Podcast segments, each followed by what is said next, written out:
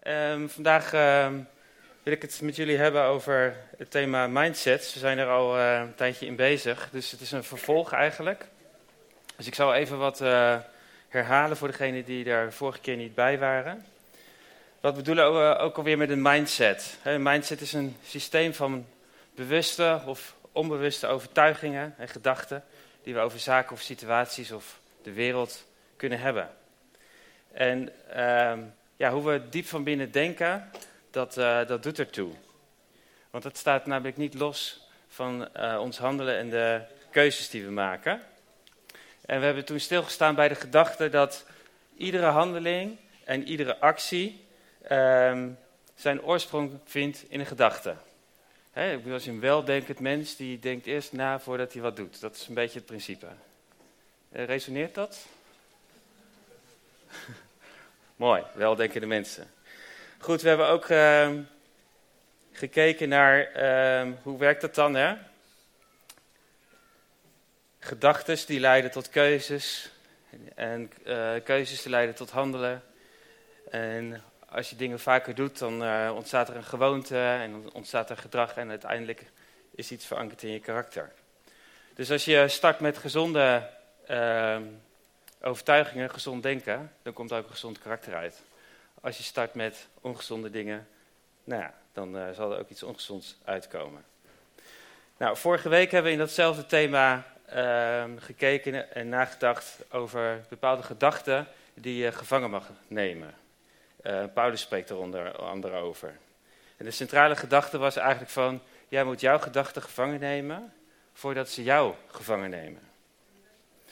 Nou, vandaag wil ik uh, vanuit het thema stilstaan uh, bij het tempel van de Heilige Geest.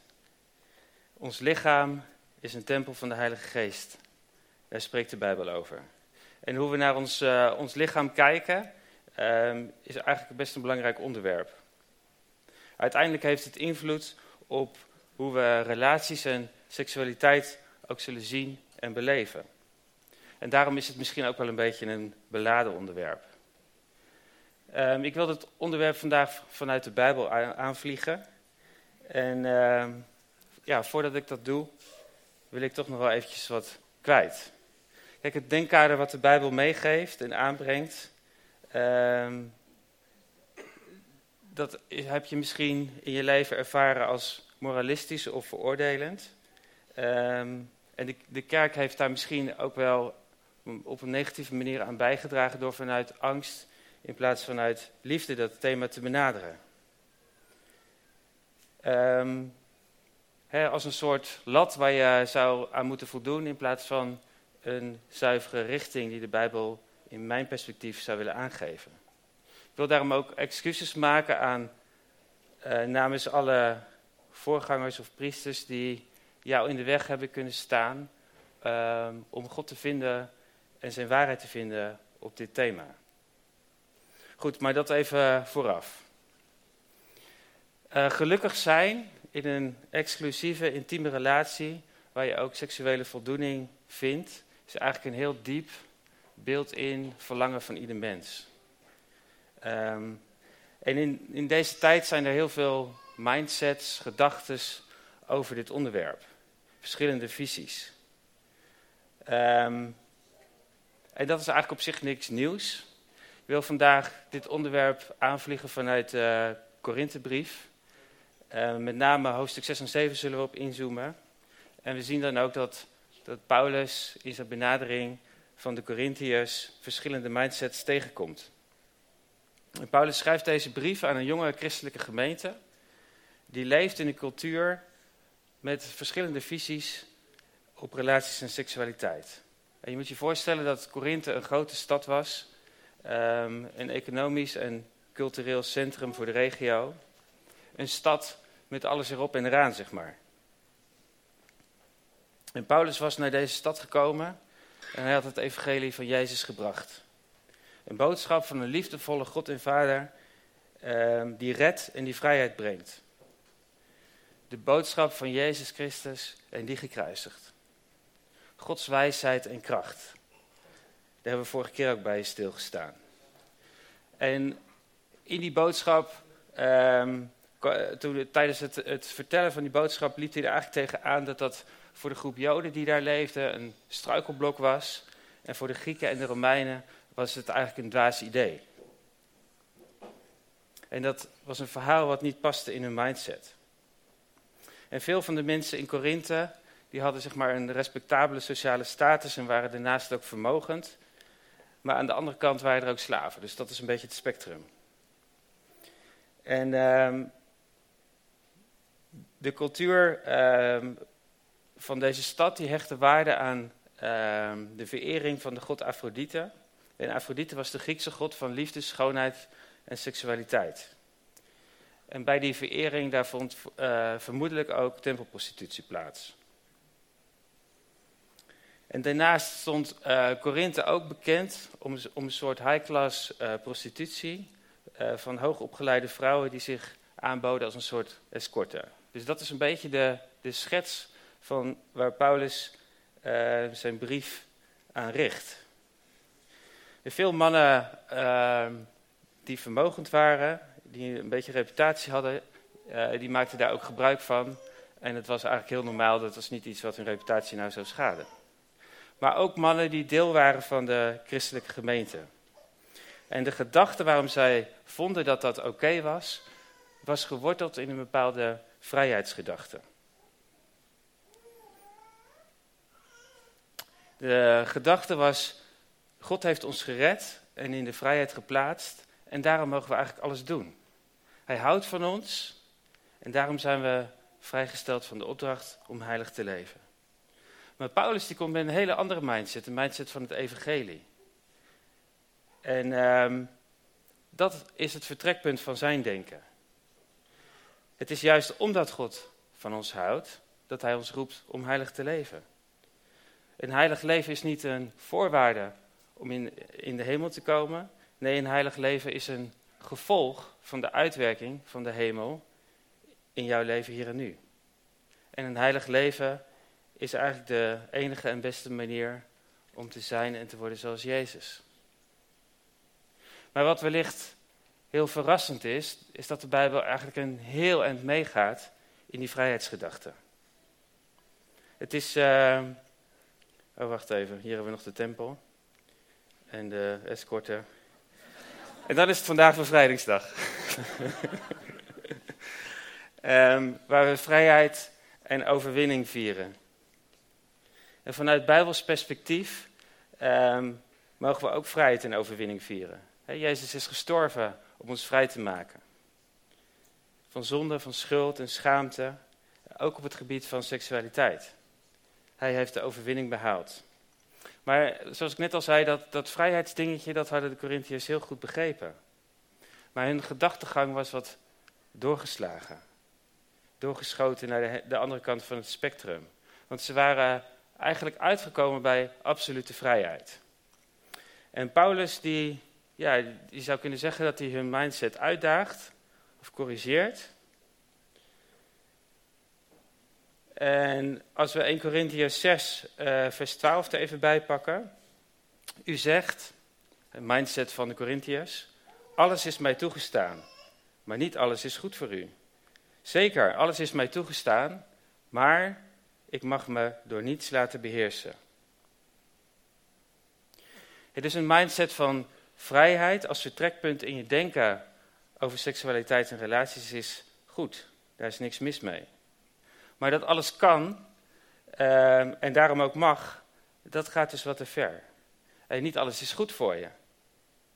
Dan kun je wel zeggen um, dat, dat, ik, dat ik het zou kunnen en dat het zou mogen, maar wat heeft dat voor zin? En vanuit die mindset legt Paulus eigenlijk een kader om vrijheid heen. En datgene wat uh, de kracht heeft om jouw echte vrijheid te ontnemen, dat kun je beter niet doen wat niet goed voor je is, dat kan je beter niet doen. En je kan misschien zeggen vanuit een uh, vrijheidsprincipe, ja, ik ga gewoon een keer harddrugs gebruiken. Maar als je vervolgens verslaafd wordt aan drugs en niet meer zonder kan, hoe vrij ben je dan werkelijk? de behoefte van je lichaam aan drugs, uh, dat zal je leven gaan beheersen. En God heeft ons niet vrijgemaakt om vervolgens weer ergens anders aan gebonden te raken. Nou, de mindset van onze tijd is na 2000 jaar op heel veel vlakken eigenlijk niet heel veel anders. En na de seksuele revolutie in de jaren 60 hebben we gezien dat het vrijheidsprincipe steeds sterker een rol ging spelen in het denken over relaties en seksualiteit. De hele MeToo-beweging, die anderhalf jaar geleden is ontstaan, laat eigenlijk pijnlijk zien hoe schadelijk vermeende seksuele vrijheid is, die ten koste gaat van ethische en morele grenzen van anderen. Zeker in de combinatie met het misbruik van macht. Dus de vraag aan ons is eigenlijk ook van, hé, hey, hoe vrij zijn we en wat beheerst ons? Heb je gedachten toegelaten die tot keuzes hebben geleid die je zijn gaan beheersen? Sta je jezelf bijvoorbeeld toe om porno te kijken, bijvoorbeeld? Zit je vast in een visuele cirkel van schuld en schaamte? Hoe, hoe vrij ben je dan? Jij moet jouw gedachten gevangen nemen voordat zij jou gevangen nemen. Dat was de gedachte waar we vorige keer over nagedacht hebben. En in vers uh, ehm, 3 van 1 Korinthe 6 bespreekt Paulus de volgende mindset van de Corinthiërs. U zegt het voedsel is voor de buik en de buik is voor het voedsel en God zal aan beide een end maken. Maar bedenk dat het lichaam er niet is om ontucht mee te plegen, het is er voor de Heer. En de Heer is er voor het lichaam.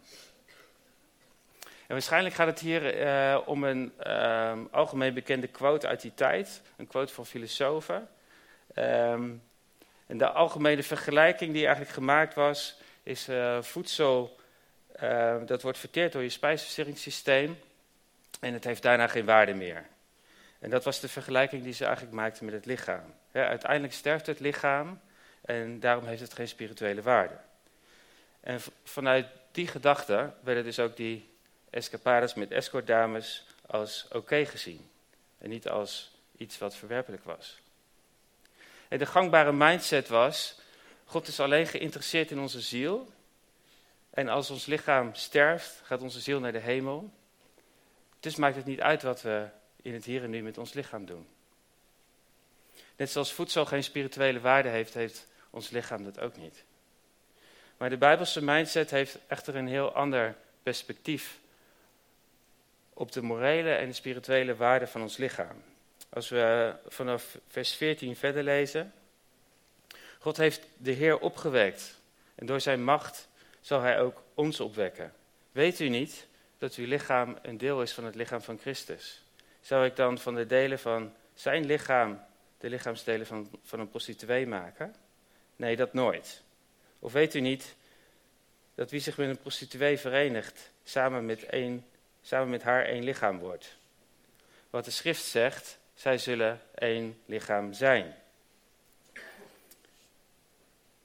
Dus vanuit de mindset waarin Paulus denkt en redeneert, heeft ons lichaam wel degelijk een morele en spirituele waarde.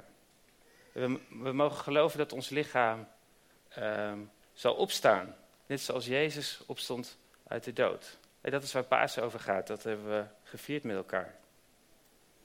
Jezus is niet alleen gestorven om onze ziel te redden, maar ook ons lichaam. Dus het punt wat Paulus hier maakt, de bestemming van je lichaam is niet vernietiging, de bestemming van je lichaam is opstanding. En dat is het vertrekpunt van de mindset van Paulus. En daarom doet het er dus toe wat je met je lichaam doet.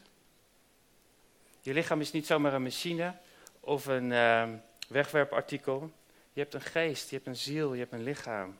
En die zijn onlosmakelijk met elkaar verbonden. Het is misschien een beetje een extreem voorbeeld, maar um, vraag maar eens aan een slachtoffer van seksueel misbruik of, je, of seks alleen gaat over je lichaam.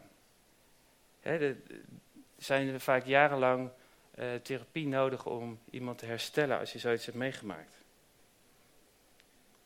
Dus wat ik met mijn lichaam doe, heeft invloed op mijn ziel en op mijn geest en andersom. En in uh, het eind van vers 16 legt Paulus een ontwerpgedachte uit die God meegaf met betrekking tot relaties en seksualiteit toen hij de mens schiep. We lezen dat in Genesis. Hij verwijst daarnaar. En dat is een soort van disclaimer bij de schepping van de mens. Zo komt het dan dat de man zich losmaakt van zijn vader en moeder en zich hecht aan zijn vrouw, met wie hij één lichaam wordt.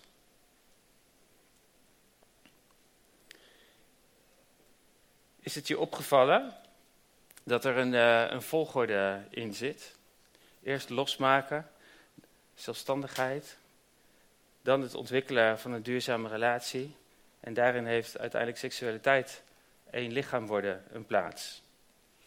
En door die volgorde om te draaien, wordt zeg maar, de relatie gebaseerd op seksuele aantrekking.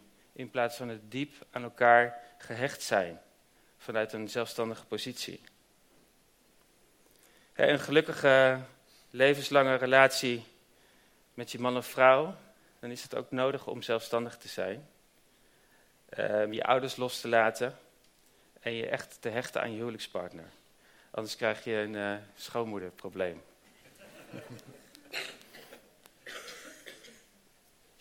Goed, maar als we verder lezen in vers 17 van hoofdstuk 6. Maar wie zich met de Heer verenigt, wordt met hem één geest. Ga ontucht uit de weg. Geen enkele andere zonde die een mens kan begaan, tast het lichaam aan, maar wie ontucht pleegt, zondigt tegen zijn eigen lichaam.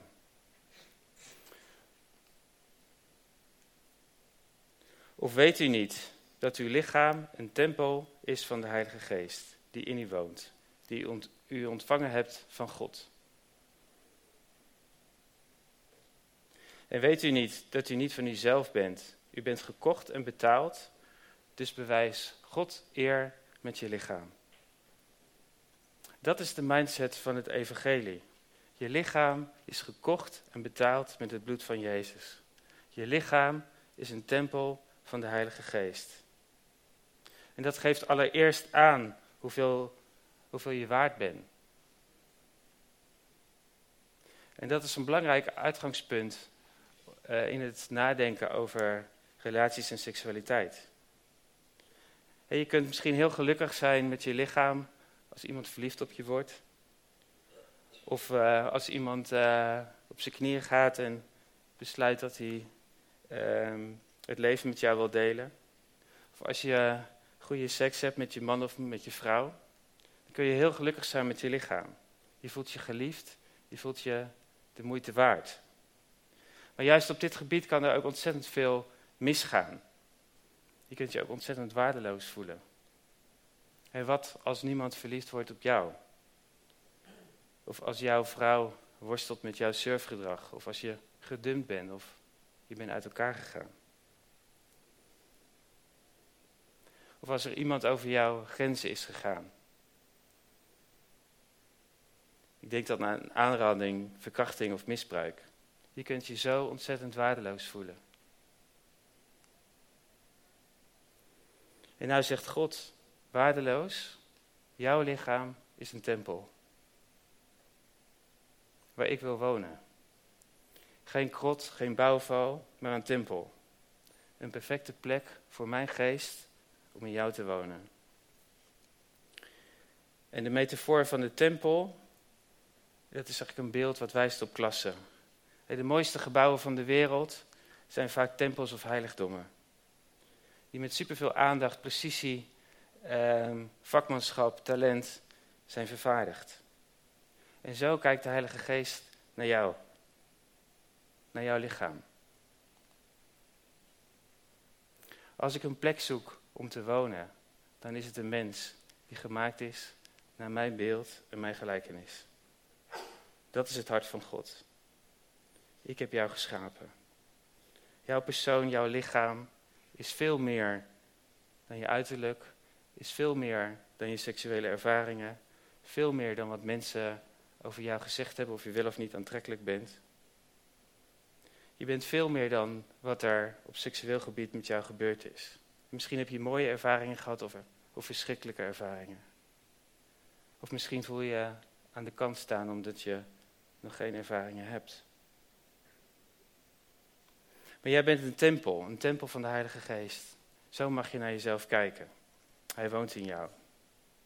En zo mag je ook naar de ander kijken. Degene waar je op verliefd wordt. Waar je mee getrouwd bent. Vanuit die gedachte uh, past het niet om met verliefdheid, met relaties, met seksualiteit te spelen.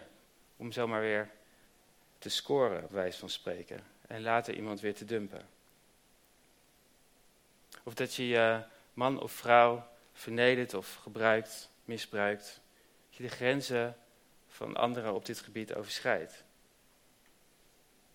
Een tempel van de Heilige Geest.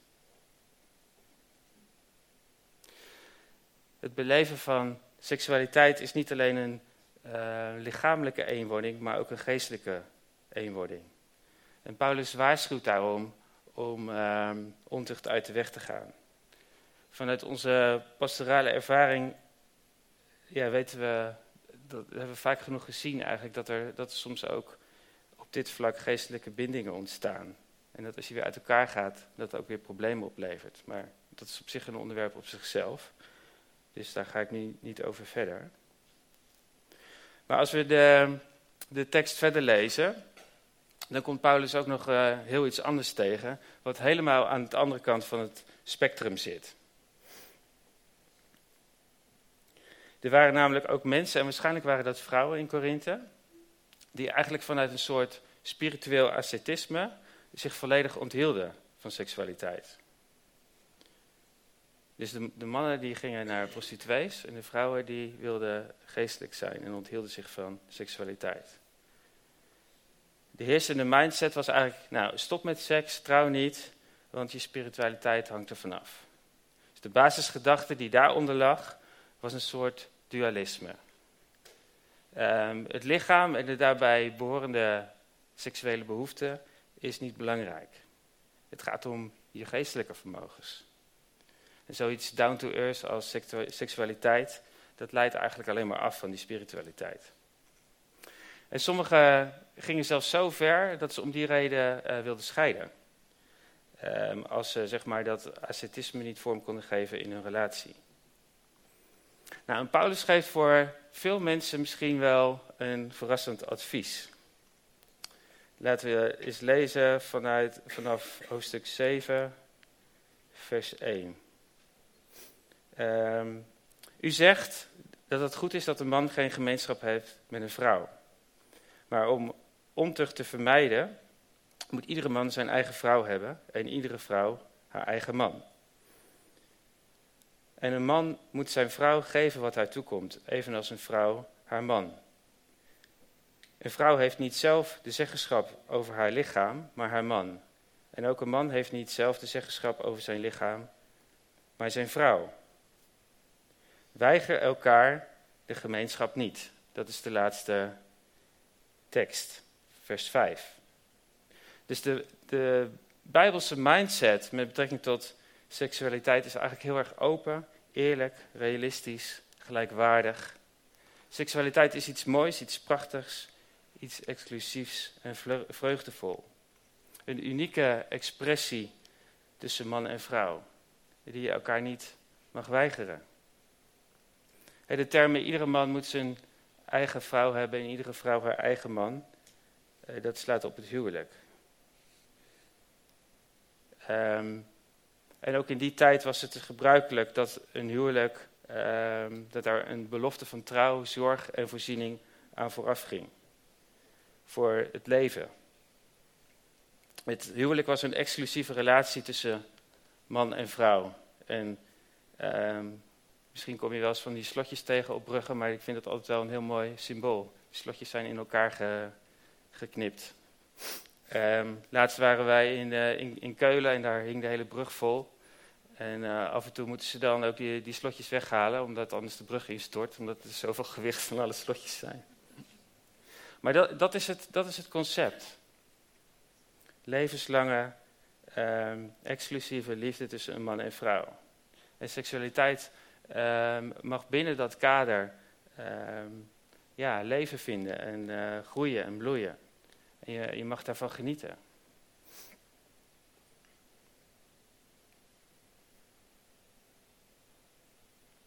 En het beleven van seksualiteit in zo'n huwelijksrelatie ziet de Bijbel op een bepaalde manier als een privilege, maar ook als een soort recht. Wat hoort bij het verbond van het huwelijk. En waar je dus ook volop van mag genieten. Goed, we hebben gekeken naar verschillende mindsets in het denken over seksualiteit en relaties bij verschillende groepen in de gemeente in Korinthe. En ook, hè, die werden natuurlijk beïnvloed door de omringende cultuur.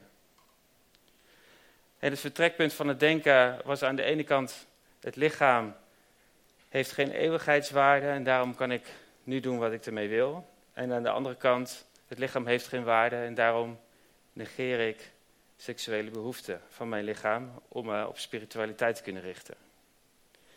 En Paulus neemt eigenlijk stelling tegen beide uh, zaken. Als je gelooft, mag je je lichaam zien als een tempel van de Heilige Geest.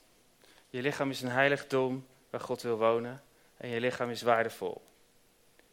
Je lichamelijke behoefte aan seksualiteit is niet ongeestelijk. Dat is zijn vertrekpunt van zijn mindset. Je lichaam is een tempel van de Heilige Geest. En Paulus, is, uh, Paulus' oplossing is dan eigenlijk ook heel eenvoudig. Beleef seksualiteit met je eigen man en vrouw en geniet ervan. Weiger elkaar de seks niet. Nooit gedacht dat ik dat nog eens een keer zou zeggen in een preek. Is een, een super heilig seksleven of zo is niet een voorwaarde voor de hemel. Nee, een heilig seksleven is een gevolg van de uitwerking van de hemel op jouw leven in het hier en nu. Jij bent een tempel van de Heilige Geest. En wat zou er in jouw leven veranderen als jij jezelf zou kunnen zien als een tempel van de Heilige Geest? Wat zou er in jouw gedachten gaan veranderen, in je keuzes, in je handelen, in je gewoonten, in je gedrag, uiteindelijk in je karakter, in wie je bent? Jij bent een tempel van de Heilige Geest. In onze tijd komen we heel veel mindsets tegen rondom dit onderwerp.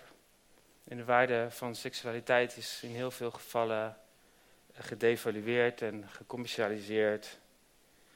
Seksuele aantrekking wordt gebruikt in allerlei reclames, allerlei bladen en websites wordt een onrealistisch beeld over seksualiteit geschetst.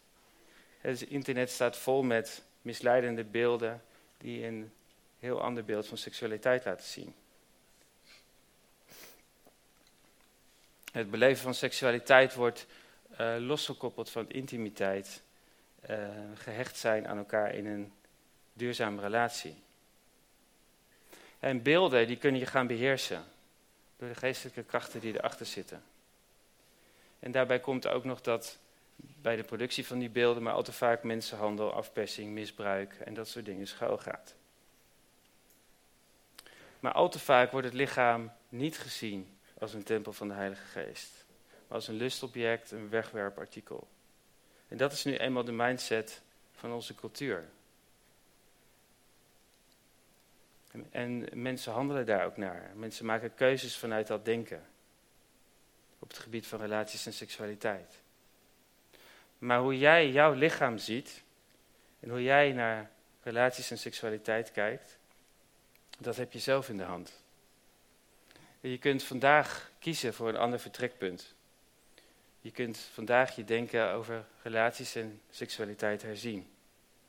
En de kaders die de Bijbel meegeeft rondom dit onderwerp, um, dat zijn geen regels om jou iets te ontnemen of te beperken, maar het zijn kaders die jou helpen om in een zuivere vrijheid te leven.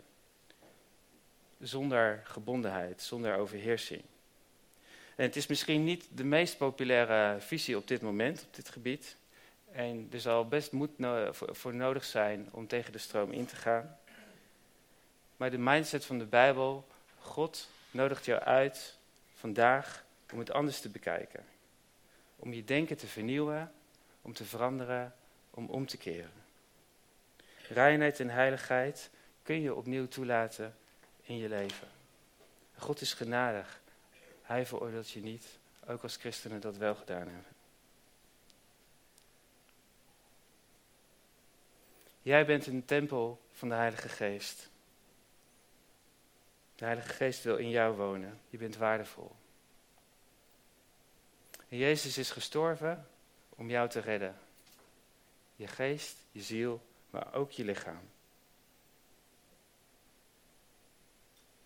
En Jezus is gestorven om ons vrij te maken van alles wat ons vasthoudt, alles wat ons onvrij maakt. De Heilige Geest wil in ons wonen en waar de Geest woont, daar is vrijheid. Amen.